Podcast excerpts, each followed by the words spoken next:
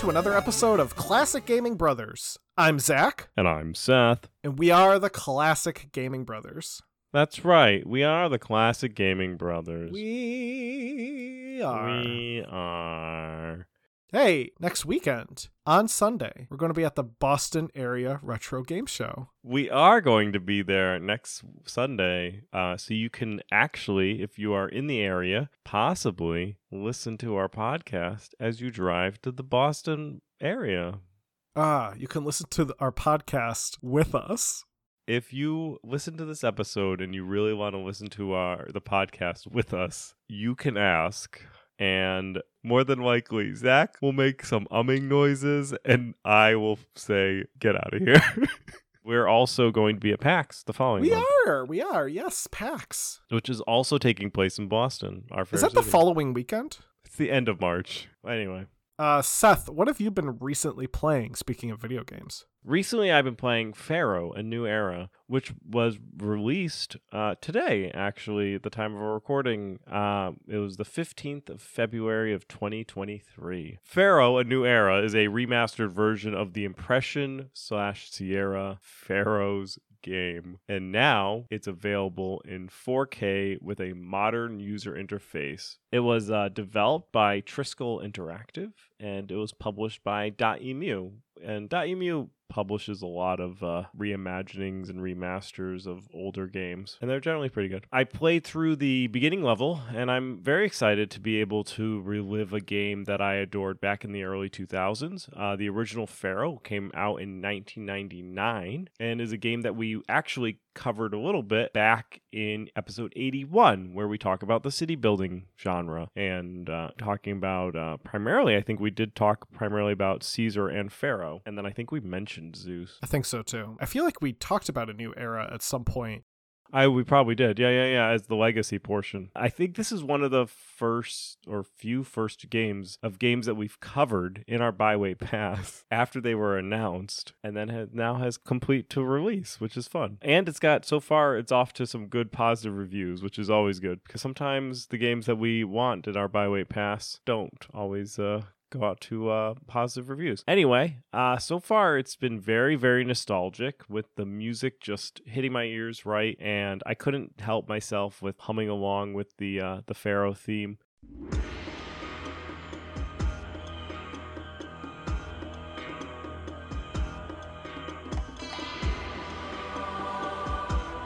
I think the user interface will take some time for me to getting used to it, but if it plays well on my Steam Deck, then I know what I'll be playing for a very long time. Very excited. Pharaoh A New Era, a remastered of the Pharaoh and I believe Cleopatra game by Triskel Interactive, released in 2023. So if you like the city builder games, maybe check this one out. Very cool. Zach, what have you been playing? I've been playing Wild Guns uh, because I accidentally started playing Wild Guns for my Retro Rewind before I remembered that you asked me to play Sunset Riders. In my defense, they are both Western shooting games on the Super Nintendo slash Super Famicom, so easy to get them confused. It's a shooting gallery style game by Natsume, and it was originally released in 1994 for the Super Famicom and later in 1995 in the US for the Super Nintendo. And it's kind of like playing a video game version of Wild Wild West. It's like Western with a steampunk vibe, where a lot of the bosses you fight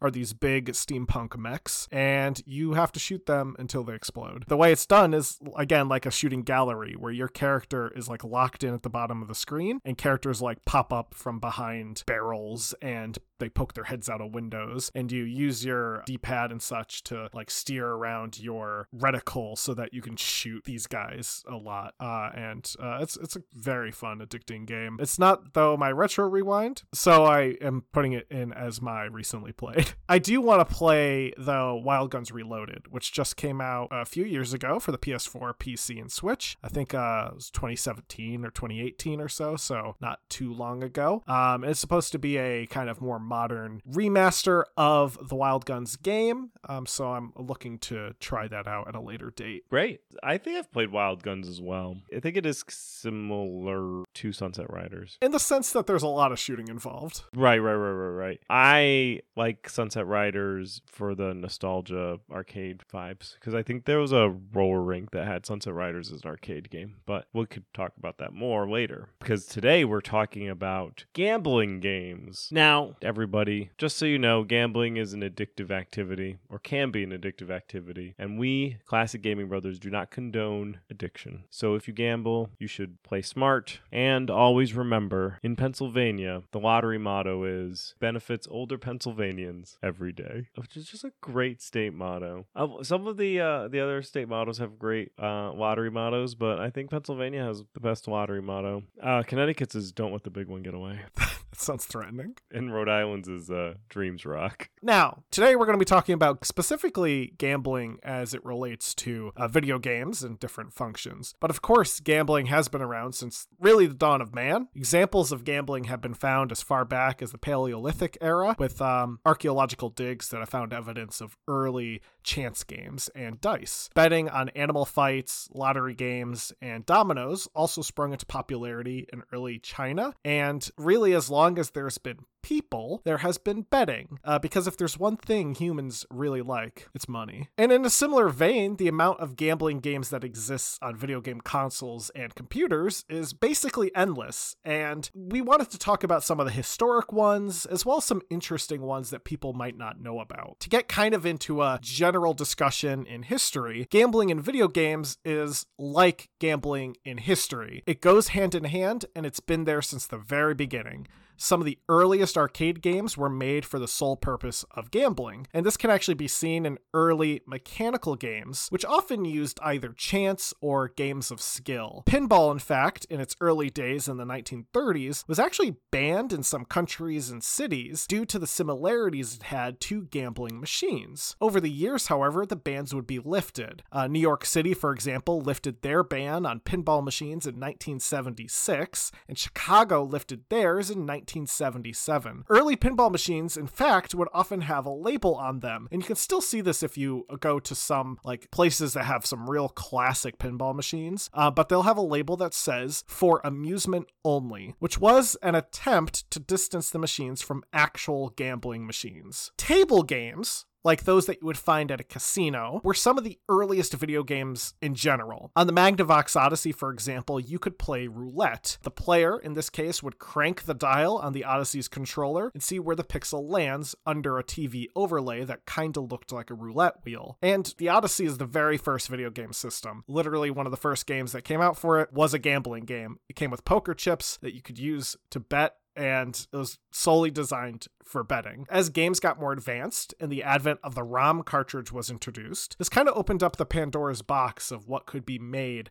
for a video game system. Yeah, and I think it's a, an interesting point, like with the Magnavox Odyssey having like roulette. You were bringing not only the arcade into your home, but you were bringing the casino into your home. Oh yeah. So if you you could eh, theoretically bring people over. Yes, you couldn't bet dollars in the game itself, right? Yeah, you couldn't do much in the game itself. It was just one dot. Right. It was, it was like lights and a and a TV overlay. However, that doesn't mean you couldn't gamble with it because you could use it as a roulette wheel and gamble in person with your friends or your enemies. Now, the Fairchild Channel F had a number of games based on popular card games like Video Blackjack and Casino Poker, as well as a slot machine cartridge. On the Atari 2600, we would see Casino in 1978, which had a variety of table games. This includes Blackjack, Five Card Stud Poker, and Poker Solitaire. And the next year, David Crane, who would go on to become the founder of Activision, released Slot Machine. Now, as Nintendo rolled into the US, so did gambling games on the NES. Casino Kid for the NES was released in 1989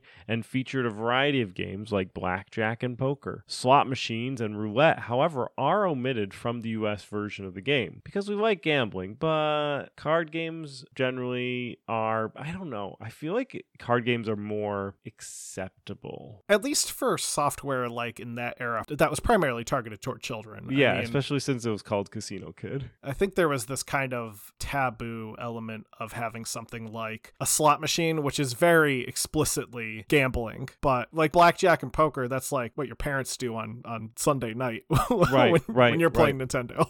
And, rou- and roulette was definitely. I feel like roulette and craps are definitely like adult games. You know, they're the kind of games that you can see somebody in a suit surrounded by ladies smoking whatever, throwing dice. Early computers also featured some gambling options in their earlier days. The Apple I, which had very few games in general due to the complete lack of any graphic characters, featured a slot machine simulation game. Other early computers like the Altair 8800 or the IMSAI 8080 had card games like blackjack and poker. On systems that ran CP/M like Kaypro, there were games like Horse Race that allowed you to bet your fictional money on fictional horses. As computers got faster, so did the ability to make more realistic games, and various casino games were released on IBM PC, Apple II, Commodore 64, and so on. One thing that makes gambling on something like a Magnavox, Atari 2600, or Fairchild Channel F is no one is losing money beyond what you spend on the console and the game.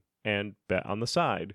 yeah. Some later games would create an arbitrary credit system, often done to reward the player or force games to reset. But for most part, you can spend hours playing something like Slot Machine for the Atari 2600 and never lose a single dime. However, it would train you to eventually want to go gamble your real money because it's the the nature of all gambling video games and not just online gambling games like internet poker. In the world of video game piracy and unlicensed video games, there were also ways to gamble your real money. In fact, in Russia, the video game market was primarily conquered by a company called Steepler with their line of Dendy products. For a little background, the Dendy was a rebranded Famicom clone and quickly became one of the best selling video game systems in the country and in Eastern Europe. It actually outsold Nintendo products when they started to arrive in the country. Dendy had a brand of cartridges called Bonza, which would feature a slot that you could insert a smart card into and gamble with real money. You would then take the card to a local store and exchange it for real cash. And the Bonza cartridges are actually interesting because, for the most part, they're not really well documented besides photographs of what they looked like and what the smart cards looked like. They are currently, or majority of them, based on recent information I've saw, are undumped as they have very strong anti cheat protections in place. On the arcade scene during the 1980s, some machines were called stealth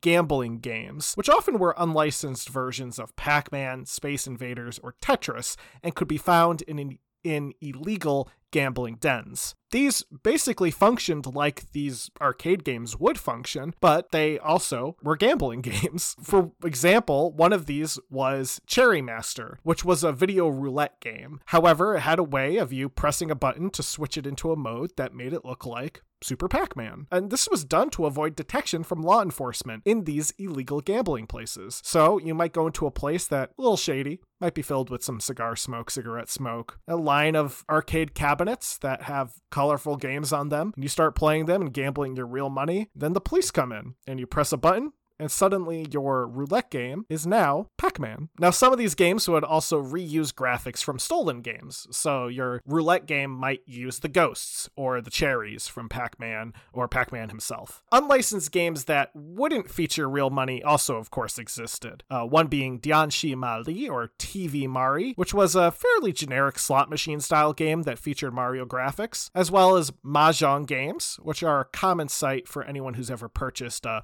multi cart pirate cartridge. And there was also the infamous adult themed games released by Panesian, Hot Slots and Peekaboo Poker, two of the most expensive unlicensed video games, and they are literally just gambling games, but instead of money, you get the tantalizing image of pixelated nudity. Now, as graphics got better in the 1990s, uh, so did ways to gamble at home. The Super Famicom in Japan had a ton of titles that are just catered to gambling fake money. This includes a wide number of pachinko games, nearly 10 of them, and four games in the Derby Stallion horse betting simulation game. In the US, there was the game Vegas Stakes for the Super Nintendo as well, which featured blackjack, poker, craps, roulette, and slot machines. The game also features interaction between other patrons, such as the risk of being pickpocketed. That game has a story to it, too. You're like, you're going down like to Vegas with your friends and you all like invade Vegas and you're trying to take Vegas for its amount of money or something. There's like a story to a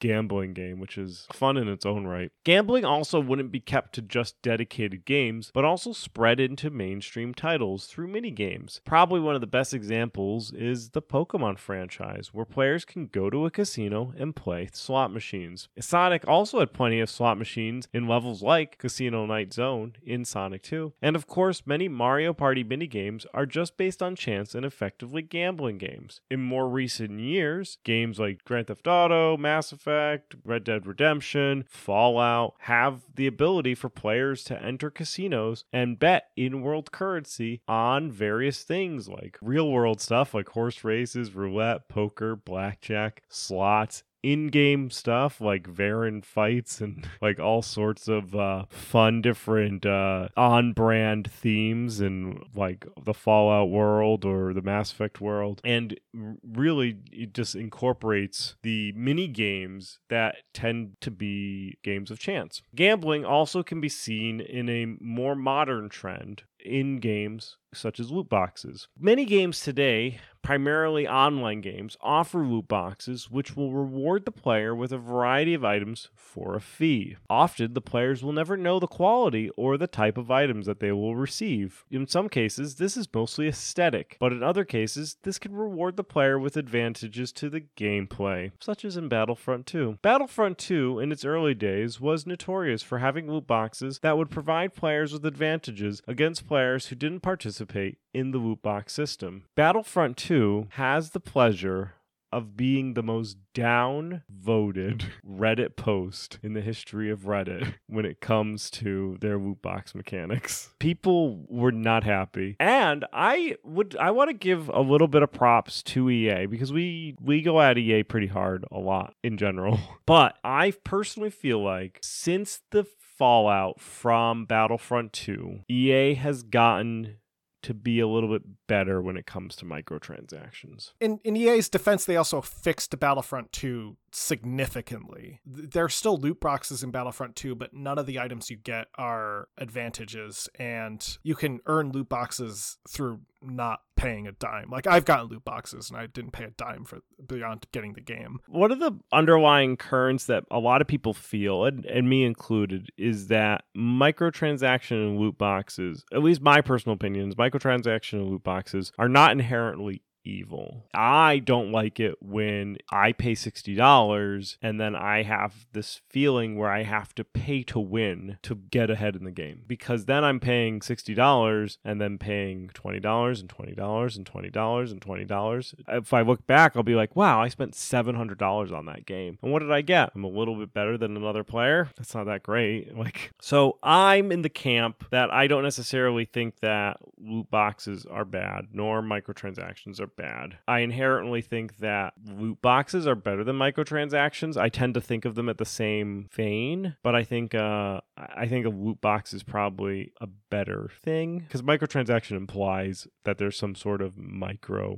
in-game transaction where a loot box could be given to you for free. I don't necessarily have problems with them. I have problems when developers release uncompleted games and then fill the rest of the completion with microtransaction or loot boxes. Yes. I have problems with also loot boxes leading towards in-game advantages. There's also something else. I was playing a Call of Duty game. I think I was playing the new old the World War II one. They had characters running around that had looked like naked anime guys, like big muscly naked anime guys while I'm playing my World War II game. And it just is jarring to say the least. Which I don't blame the person who gets the naked anime skin, right? I why I judge them, but I don't blame them. I do blame Call of Duty because I feel like Call of Duty should make in theme loot crates. Like, don't give people silly stuff, give people like whatever camo or something. We saw a game at PAX. It was a World War One game, and the Oh, aesthetics yeah. were like different mustaches that are like period specific, or like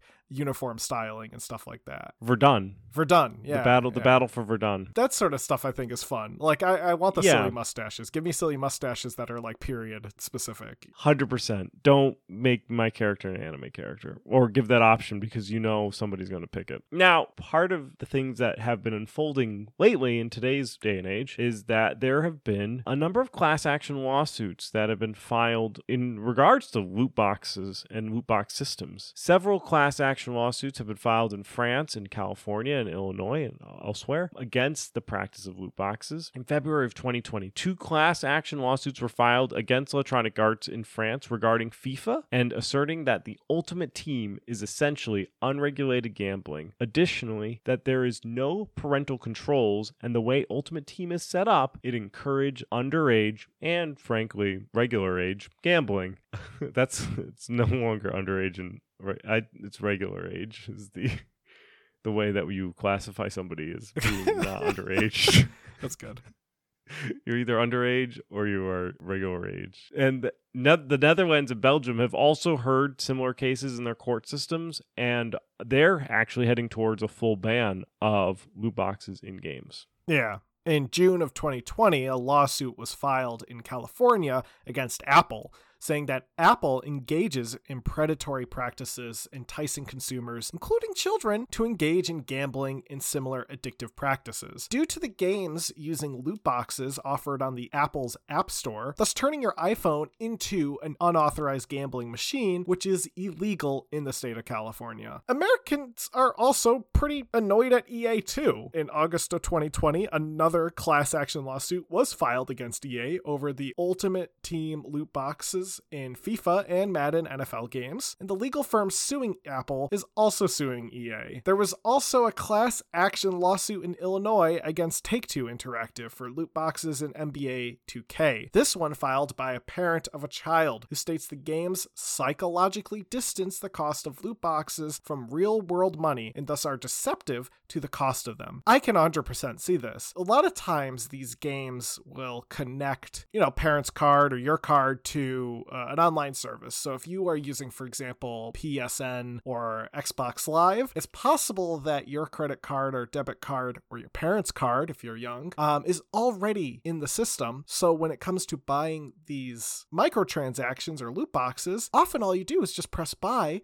and it's already approved. Like sometimes you don't need to do anything. Um, I know for a fact on my PSN, if I wanted to purchase something, it literally just brings me to a purchase page. I don't have to re-input anything. I just press go and it's done. So I can 100% see children not really realizing that that's real world money they're spending. That adds up over time. These cases are mostly pending, and their outcomes will either embolden or scare the industry into having more or less. It's likely that regulation will be coming down the pipeline because we all might enjoy our freedom stateside, but the one thing that government loves regulating is money. It's possible within the next 10 or so years we'll have loot box specific legislation regulating it. Our culture also has a very pro gambling attitude, and the gambling lobby pushes hard to get more and more people addicted to their games so they can keep taking people's money. So it will be interesting to see how loot boxes evolve over time, especially as states are adopting things like sports betting, which has been on the rise. I know recently came to Massachusetts and it's likely coming to other states that ha- haven't put it on the books yet. But this opens up a whole new world of access to gambling, especially with the advent of things like sports betting digitally through apps, which is another thing that they've been looking into. I mean, there's nothing stopping uh, somebody from laying in a sports betting app into a Madden type game and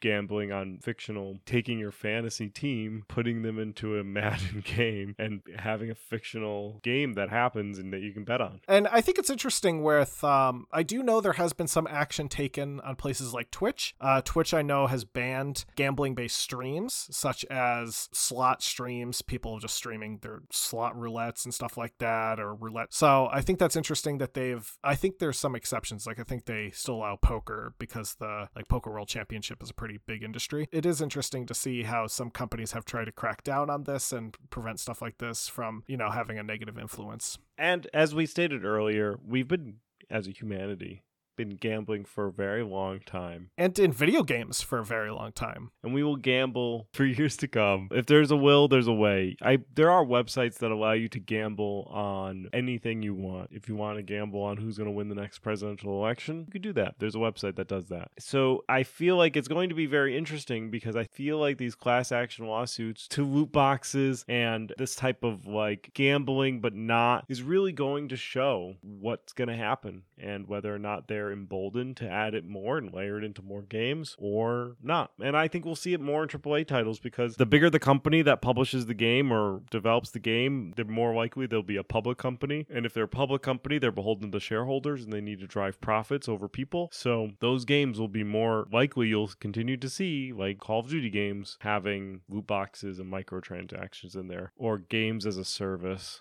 I hate that word. Anyway, that's going to be our gambling episode. Yes. We hope you didn't gamble too much on this one. We're going to move into our retro rewind. Yes, Zach had be playing Zero Wing, uh, released originally in the Japanese arcades in 1989. It would get ported into the Sega Mega Drive in Japan and in the European market in 1991. I played the European version of the game uh, because I wanted to see the fun intro, which kind of reminded me of XCOM with the cartoons, but then the dialogue came in and it was very jarring. It was horribly translated English. Whoever was in charge of the translation obviously didn't care, um, or they didn't have a um, a localizer. They translated it but did not localize it. Oh, they barely translated it. The game Zero Wing is where all your base are belong to us. The meme comes from, where the the creature known as Cats is arguing with the captain about attacking him, and it's blowing up, and then they send out the Zig space fighters, and you play as Trent as you fly your Zig fighter. Uh, it's a sh- side-scrolling shoot 'em up game where you fly through eight levels with a boss at each stage, and the thing that is interesting about this game is something I didn't even know how to do. Uh, the ship, when I played the game, is equipped with a tractor beam, and I thought it was just for tractoring things. But apparently, you can also tractor ships as other ships as shields. Oh yeah, it's so and good. you can protect yourself. I didn't use I didn't do that at all. I just dodged. And the tractor beam is called the Sizer beam. Um, and you you use it to tractor the ships, use it as your shields. You're pretty vulnerable without doing that, and I found that out because I got shot and died a lot. There was also some cool level ups. You get like things that float alongside you that shoot, and then you eventually get lasers and heat-seeking missiles. It's A lot of fun. So does it does it hold up? Absolutely. I think Zero Wing's a great game you should check it out on the Sega Mega Drive and play the one with the English translations, and you will have a great time, especially if you like side scrolling shoot 'em ups. I want Zach to actually play XCOM Interceptor. I thought about him having him play XCOM TFTD, which is Terror from the Deep, which is probably one of my favorite XCOM games, but I decided Interceptor is probably a, a better game for him to play. Great, thank you. I'm very excited to play. It's not Enforcer. I th- thought it was Enforcer for a second when I saw the name, and I was like, wow, Seth's punishing me again. Anyway, Seth had me play Sunset Riders. Uh, Sunset Riders was originally released in 1991 by Konami for the arcade and later ported to the Mega Drive, Super Nintendo, PlayStation 4, and Switch. I played the Super Nintendo version because Seth told me to. The game features four different bounty hunters who have to hunt down their target and claim the bounty. I played as Billy Cool because I liked his name. I think he had the best name of all the characters. His name was Billy Cool. The game is a run and gun, but I argue that it feels more like a beat 'em up but with guns. Uh, you basically are walking left to right as you would in a beat 'em up, uh, and just blasting random people who, like, I assume they're criminals, but also they're kind of just like townsfolk who are fighting you. Um, like they they'll lean out of like house windows or business windows shooting you, and I'm like, it's just a guy who owns a shop who's who's very belligerent today and and you blast him and uh, you do this using a variety of weapons uh, primarily pistols which you can upgrade into dual pistols or pistols with rapid fire which doesn't make much sense considering uh, these were likely six shooters but you know what video games don't have to make sense and this game doesn't have to make sense and that's why i really liked it. Um, I think it does hold up. Um, I think Sunset Riders is a perfect game to play if you just want to have a good time shooting bad guys in the Wild West. And it can be a little tough. It's one of those games where it's like one hit you die unless you pick up an upgrade and then it's one hit you get knocked down and then you die but at the same time you know sometimes it's good to have a game with a little bit of challenge and that's why i think sunset riders does hold up so yeah i really liked it and i look forward to playing it a bit more maybe later next week seth i want you to play kingdom of Kroz for ms-dos Nice. I'm excited about Kingdom of Kroz. it's like ZZT but different Oh man. Now I think I'm super excited. Nice. Well, thank you everyone for joining us this episode. Thank you everyone for listening. If anyone has any memories of gambling games they played back in the day, feel free to email us at classicgamingbrothers at gmail.com. You can also reach out to us via our website, Classic Gaming Brothers, or through our Facebook, Classic Gaming Brothers, Instagram, Classic Gaming Brothers, Twitter, CG Brothers Pod, or Twitch, Classic Gaming Brothers. Yeah, feel free to reach out to us via any of those means. You can always listen to us via the different podcasting applications out there if you're trying to recommend us to your friends and you want to be like, hey, you want to listen to these goofy brothers in their silly podcast where they talk about video games and gambling, apparently? Just tell them where to listen to us. We're on Podbean, iHeartRadio, Stitch, Stitcher, Stitcher, wherever podcasts are found. That being said, that's all I have to say. Seth, do you have anything to contribute? Don't play games like my brother. And don't play games like my brother. I've been Seth, And I've been Zach. and we've been the Classic Gaming Brothers. That's right. That's right.